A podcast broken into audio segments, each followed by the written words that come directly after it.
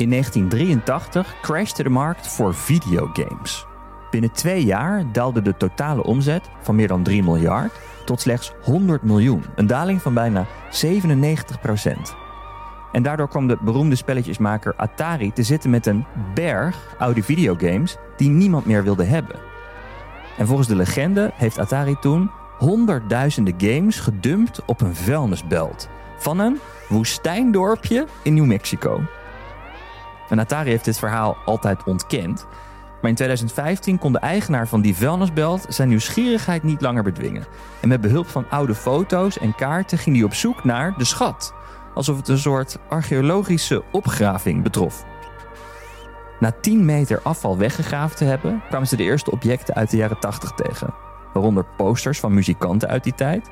En toen ze een lokale krant uit 1983 tegenkwamen met op de voorpagina het nieuws over Atari die die spelletjes had gedumpt, wisten ze dat ze in de buurt waren.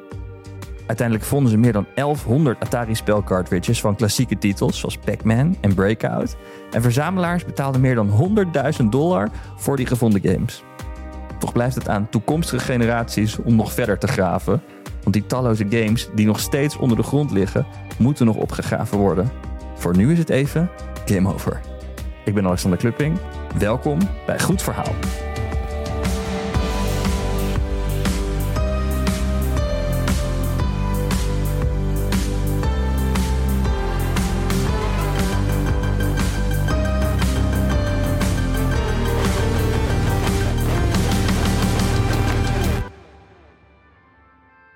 In Goed Verhaal kiezen we elke week de beste verhalen voor je uit en geven we ruim baan aan talentvolle makers. En er staan al tientallen afleveringen van deze podcast voor je klaar. En wil je die bingen? Dan kan dat via Podimo. Ga daarvoor naar podimo.nl slash goedverhaal en dan kun je de eerste 30 dagen gelijk gratis luisteren. Ik schaam hier dus een klein beetje voor, maar ik heb eigenlijk nooit games gespeeld. Mensen denken dat wel altijd, dat ik vroeger mijn kamer niet uitkwam, dat ik zogenaamd de hele dag ik veel Zelda of World of Warcraft aan het spelen was. En blijkbaar hoort dat bij het imago van de nerd. En zijn mensen dus altijd een beetje teleurgesteld als blijkt dat dat niet zo was. En de reden is dat ik niet goed ben in gamen. En ik haat dingen die ik niet goed kan. Zoals schaatsen ben ik niet gaan doen, want ik kan het niet. Of voetballen, of schaken. En gamen hoort dus ook in die categorie. Ik zie het anderen doen en die zijn er vet goed in, maar ik niet. En ik ben ook helemaal niet leuk om tegen te gamen, want je wint altijd van mij. En dat is in het begin leuk, maar daar gaat de lol natuurlijk ook van af. En toch kan ik wel bewondering opbrengen voor mensen die heel goed kunnen gamen. Het is de snelheid, eh, het strategisch inzicht, het vermogen om eindeloos te multitasken. En helemaal als je van die e-sports toernooien bekijkt, waarbij een stadion vol met toeschouwers een aantal gamers hysterisch toejuicht, ben ik heel erg onder de indruk. Bastiaan Vroegop is gamejournalist en interviewde Sven van de Wegen. Dat is zo'n gamer die meedoet aan van die e-sport toernooien. Hij is ongelooflijk goed in Street Fighter. Knokt iedereen eruit. En dat is best bijzonder, want toen hij zes jaar oud was, werd Sven wakker in een ziekenhuis. Het allereerste wat er zeg maar wat me bijstaat is dat ik, dat ik dacht dat het ontnacht was. Uh, je moet je voorstellen, ik lag in het ziekenhuis. Heel veel hoofdpijn en zo. En ehm, op een gegeven moment ga je dan slapen. En ik lag op een, op een zaal met andere kinderen en ouders uh, die daar of sliepen of uh, ja, de volgende dag wel op bezoek kwamen. En ik ging slapen met pijn en moeite. En op een gegeven moment werd ik wakker en het was heel donker om me heen. Uh, in ieder geval, ik kon niks zien. En ik hoorde allemaal mensen praten. Dus ik vroeg aan mijn moeder. Ik zeg, uh, hey, waarom is iedereen hier? Ik zeg, het is nacht. Moet, iedereen moet slapen, toch? En toen bleek het elf uur s ochtends te zijn. Uh, nou ja, die nacht ben ik dus blind geworden, blijkbaar.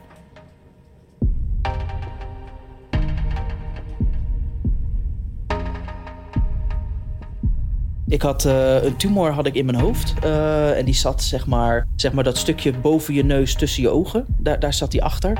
En daarbij had ik ook nog leukemie. Dus ik had uh, twee voor de prijs van één, zeg maar.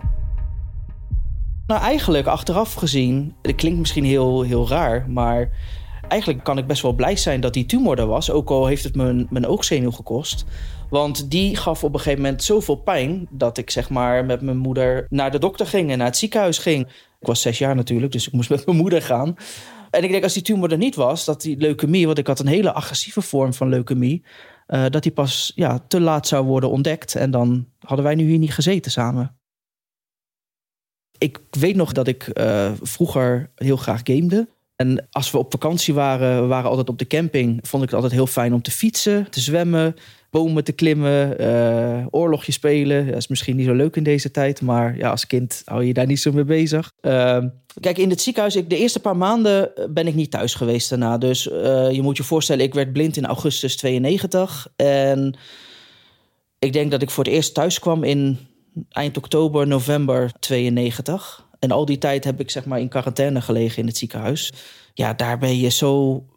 Uh, was ik zo niet bezig met het feit dat ik niks kon zien. Want ik, ik had pijn, ik, ik zat onder de medicijnen, operaties. Uh, er werd van alles met me gehandeld. Dus ik had niet echt tijd om te realiseren van wat gebeurt er met je. Ik was bezig met overleven, zeg maar.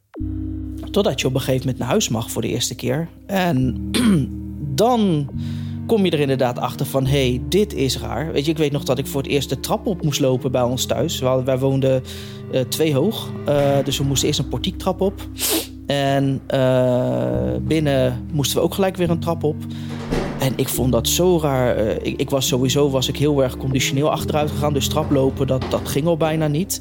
Maar ik vond het gewoon heel raar om die trap die ik ja, honderden keren gelopen had daarvoor... om die nou te moeten lopen zonder te zien waar ik liep, zeg maar. En dan, ja, dan sta je in je kamer en dan voel je dat je in een... Ik had een vrij grote vierkante kamer, dat je in een vrij grote kamer bent. En je weet, van naar links staat je computer. Ik had een Amiga destijds uh, op, mijn, uh, op mijn kamer staan. En je bed stond daar. En, maar het, het, het, het was allemaal anders, zeg maar. Weet je, de, de, de kleur... Bedoel, mijn, mijn, mijn kamer was... Uh, toen mijn moeder vroeg, wat, wat voor behang wil je? Zei ik, ik wil turtlegroen. Uh, en uh, ik was helemaal fan van de, van de Teenage Mutant Ninja Turtles. Dus mijn, mijn kamer was helemaal groen geverfd. Ik had overal van die uh, ja, behang met allemaal plaatjes van de Turtles, zeg maar, uh, overhangen. Maar ja, dat zag ik natuurlijk niet meer. Dus voor mij was het gewoon ja, een kamer. maar het was mijn kamer, maar het was ook weer niet mijn kamer.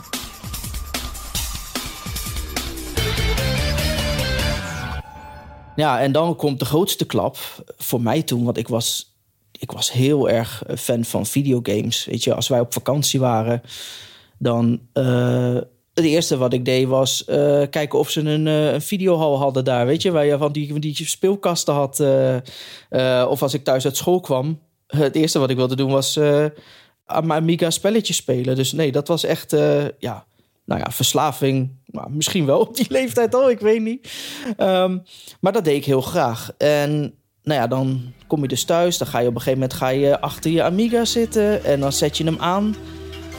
Ja, en dan merk je van, hé, hey, dit, dit kan niet meer. Ik, ik zie niet wat er op het scherm gebeurt. En toen denk ik dat het pas echt op me doordrong van, wow, uh, is niet goed. Dit is niet leuk. Dit is vervelend. Dit is verdorie, uh, mijn leven is klaar.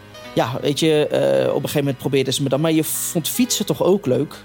Ja, nou gingen we proberen. Ik achter op de tandem. Was ook niet wat ik wilde. Want ja, ik kon niet zelf meer sturen. Ik kon niet zelf meer bepalen waar ik naartoe wilde fietsen. Hoe hard ik wilde. Weet je, het is toch anders als je achter op een tandem... Uh, nou, televisie kijken. Nou, dat is ook was ook anders. Uh, buiten spelen was, weet je, alles was anders. Maar het vervelendste was gewoon ja, het spelen van videogames. Dus ja, toen, toen stond ik eigenlijk op het punt van ik ga opgeven. Ik, uh, ik vind het niet leuk. Nou, opgeven gewoon dat ik geen zin meer had, weet je. In het leven waarschijnlijk. Ik, ik, ik, ik had gewoon geen zin meer om dingen te doen. Uh, ik had zoiets van, nou... Waarschijnlijk heb ik ook gezegd van, nou ja, laat me maar doodgaan, weet je. Ik, ik, ik, ja, ik, ik was gewoon zo teleurgesteld in wat me overkomen was. Nou ja, dat was eigenlijk toen pas het moment dat het, dat het me echt doordrong. En vanaf toen moest ik het gaan accepteren. Alleen dat kon ik niet.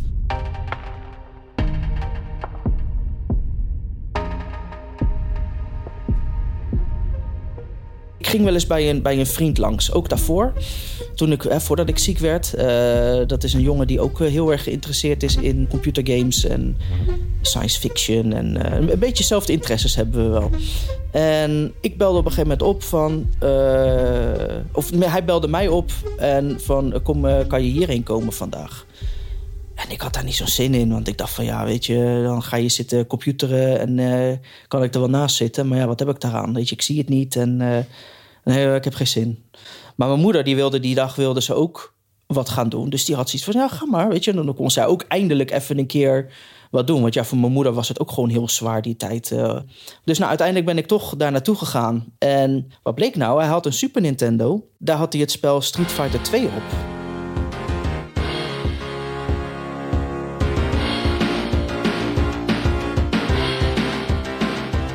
Street Fighter is een, uh, is een vechtspel. En uh, het doel van het spel is: uh, je hebt twee karakters. Eentje links en eentje rechts op het scherm. Als startpositie. en die moeten dus zorgen om zo snel mogelijk het, het levensbalkje van de tegenstander ja, op te laten gaan. Door klappen uit te delen of schoppen of andere vechten uh, dingen. En die karakters die kunnen dus over elkaar heen springen. Ze kunnen naar links uh, lopen, naar rechts lopen, uh, onder elkaar doorduiken. Vuurballen gooien, van alles. Weet je, net als in een, in een echt gevecht, zeg maar. En dat zat hij te spelen en ik ging daarnaast zitten en ik ging luisteren, toch, wat er gebeurde. En toen dacht ik op een gegeven moment van... hé, hey, ik kan een beetje van al die geluiden die ik hoor... kan ik een beetje beelden maken en denken van... hé, hey, nu gebeurt dit en nu gebeurt dat. En dat was ook zo. Dus ik kon horen van dit is een schop en dit is een, een, uh, een spronggeluid. Dit is wanneer iets geblokt wordt en, noem maar op. En toen ben ik dat ook gaan proberen. En nou ja, dat, uh, dat is eigenlijk weer het begin geweest van mij... Uh, als het gaat om weer te leren gamen, maar dan ja, als blinde.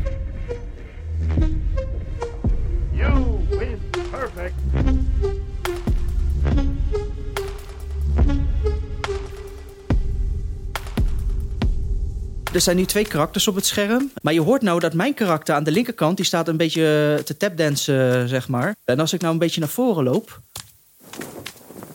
dan hoor je het ook verplaatsen. Dus uh, ik stond helemaal links eerst. En nu hoor je het ook dat het naar het midden gaat. En nu gaan we naar rechts. Ik duw uh, Ryu even de hoek in. En dan sta ik nu aan de rechterkant te tapdansen. Ik sta nu ongeveer een beetje in het midden, volgens het geluid. Als ik nu naar achter spring, dan hoor ik dus dat ik afzet in het midden... en dat ik door de lucht naar links weer neerkom. Je hebt drie soorten sterkte van slaan en drie soorten van schoppen. En je hoort ook het verschil uh, tussen de verschillende sterktes. Ik zal beginnen met een, uh, een light punch. Dit is een medium punch. En dit is een heavy punch. Nou, als je bijvoorbeeld je tegenstander op de grond schopt, dan hoor je ook dat hij op de grond valt en dat hij opstaat. Opstaan. Nou weet ik dat ik dit zelf doe. Maar als ik tegen een tegenstander speel, dan kan ik dat op die manier dus horen wat ze doen.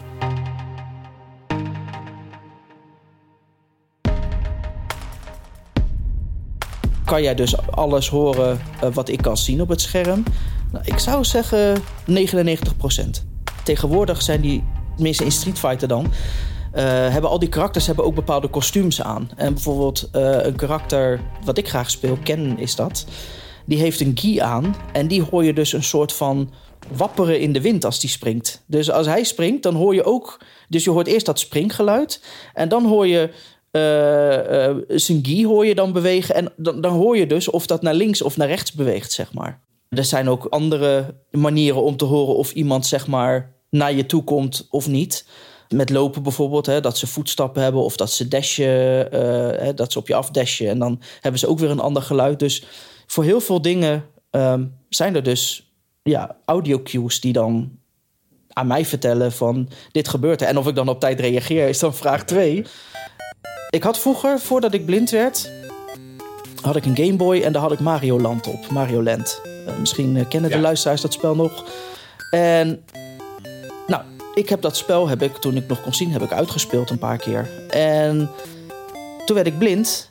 En toen heb ik op een gegeven moment, nadat ik weer dus een beetje begon te gamen, heb ik dus mijn Game Boy gepakt, dat spel gestart en gedacht van, nou, ik weet nog ongeveer hoe level 1 eruit ziet. Ik weet nog welke tegenstanders je tegenkomt, uh, wat voor muntjes je kan pakken en dat soort. En ik ben toen gewoon met vallen en opstaan, uh, heb ik gewoon uh, zeg maar dat eerste level uit weten te spelen. Puur omdat ik me nog kon herinneren hoe, wat er allemaal was. En dat ik gewoon ging proberen van... Nou, als ik nu zoveel stapjes loop en ik spring dan... dan spring ik bovenop die eerste Goomba die, tegen, die je tegenkomt. Of als ik nu hier ga rennen en ik spring dan na drie seconden... dan spring ik over dat grote gat heen daar.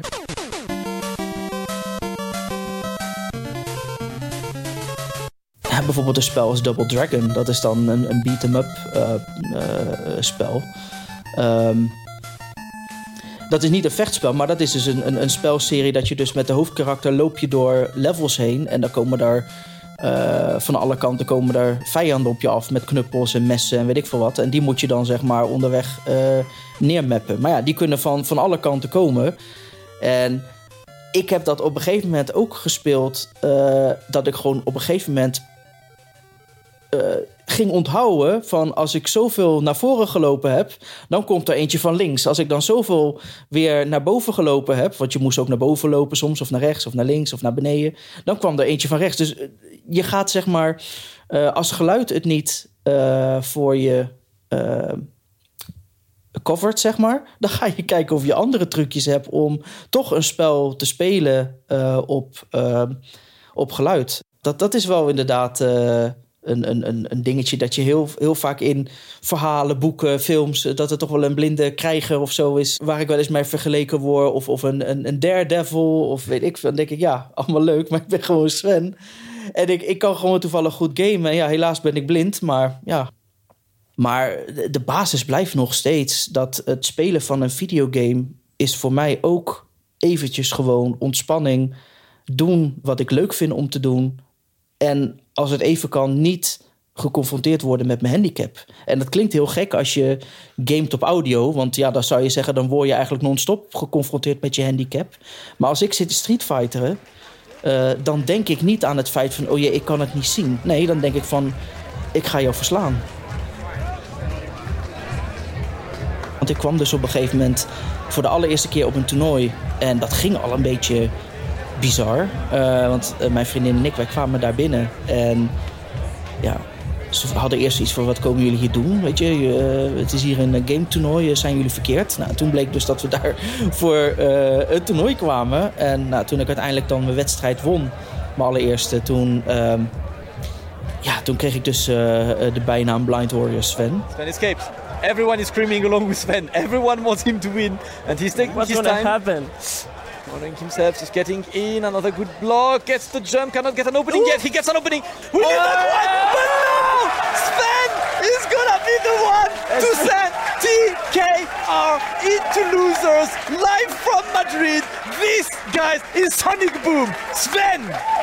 Het verste wat ik ooit gekomen ben, dat was bij een Capcom Pro Tour. Uh, dus dat is zeg maar de ja, de, de elite uh, toernooien serie van, uh, van Street Fighter. Uh, ben ik een keer top 32 van een toernooi geweest. En dan was dat een toernooi waar ongeveer 200 mensen aan, aan deelnamen. En dan zat ik gewoon tussen de mensen in de eindklassering die gewoon dikke sponsorcontracten hadden, toernooien wonnen in het verleden. Op een gegeven moment speelde ik in de knock-out fase speelde ik tegen een, een man die dus teamcaptain was van Team Vitality. Uh, dat is een, uh, een Franse e-sports team.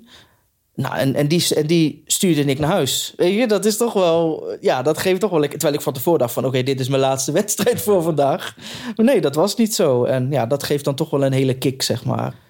Ik krijg wel eens die commentaren van mensen van... joh, als ik jou was, weet je, als ik blind zou zijn... ik zou zo goed kunnen gamen, dan zou ik dat echt... tegen iedereen, weet je, die van mij verliest... zou ik zeggen, ah, je kan niet van mij winnen, een loser. En, ik noem het maar. Maar nee, ik vind dat respectloos naar je tegenstander. Weet je, ik weet, ik doe mijn best. Die tegenstander doet zijn best. Die staat al onder druk omdat hij weet dat, hij, uh, dat er van hem verwacht wordt... dat hij wel van mij zou winnen. En dat gebeurt dan niet. Ja, dan vind ik niet dat je... Ehm, dat doe ik mezelf tekort en dat doe ik mijn tegenstander ook tekort als ik daar dan nog zeg maar extra olie op het vuur eh, zou gooien. Maar inwendig ben ik natuurlijk wel trots op mezelf als ik zoiets flik. Eh, dat, eh, ja, dat, dat is wel waar. Blind Warriors. En tegelijk gingen mensen ook tegen me zeggen: Jij moet gaan streamen. Jij, jij moet op Twitch. Waarom zit je niet op Twitch? En inmiddels stream ik nu een jaar of zes. Op, in april is dat zes jaar ben ik nu actief op Twitch onder de Nine Blind Warriors Sven.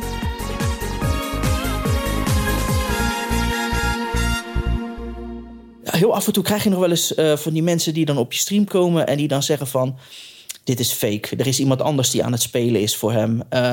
Hij kan zien. Ik zit dan met een masker op voor mijn ogen. Het is gewoon een slaapmasker die ik een beetje door mijn vriendin heb laten versieren.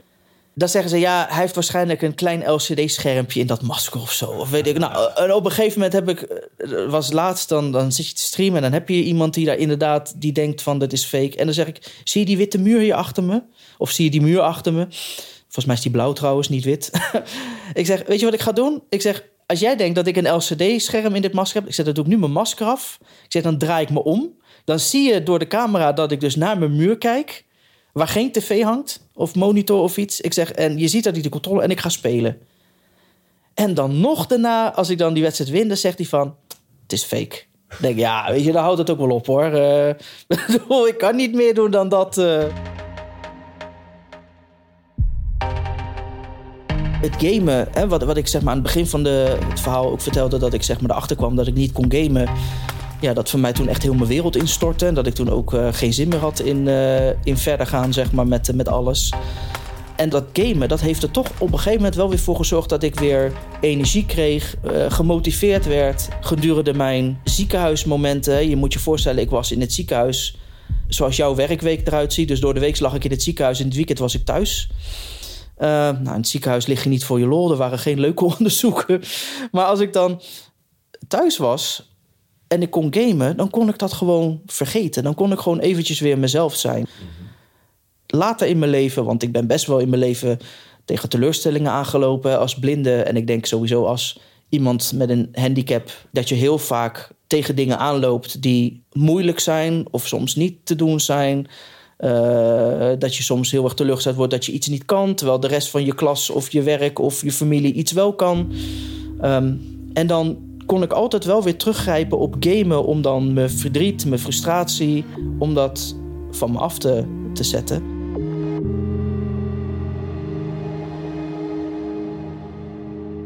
Ik denk dat ik uh, niet zou zijn geweest waar ik nu ben. Uh, een goede baan, uh, een leuk huis, een leuke vriendin. Dat ik me goed voel. Dat ik me heb kunnen ontwikkelen tot wat ik ben. Ik denk dat het me dat niet gelukt zou zijn als ik dat niet in combinatie met gamen had kunnen doen.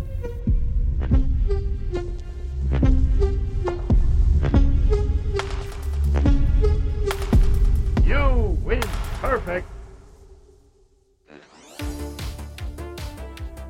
Het idee, de opname en montage van deze aflevering van Goed Verhaal waren van Bastiaan Vroegop. En met heel veel dank aan Sven van de Wegen. Het sounddesign komt deze week van Arno Peters. De eindmix van Jeroen Sturing. En zoals altijd, eindredactie van Charit Alles. Heb jij een goed idee voor een goed verhaal? Mail ons dan op alexander.goedverhaal.show. En wie weet hoort iedereen dan binnenkort een goede verhaal. Tot volgende week.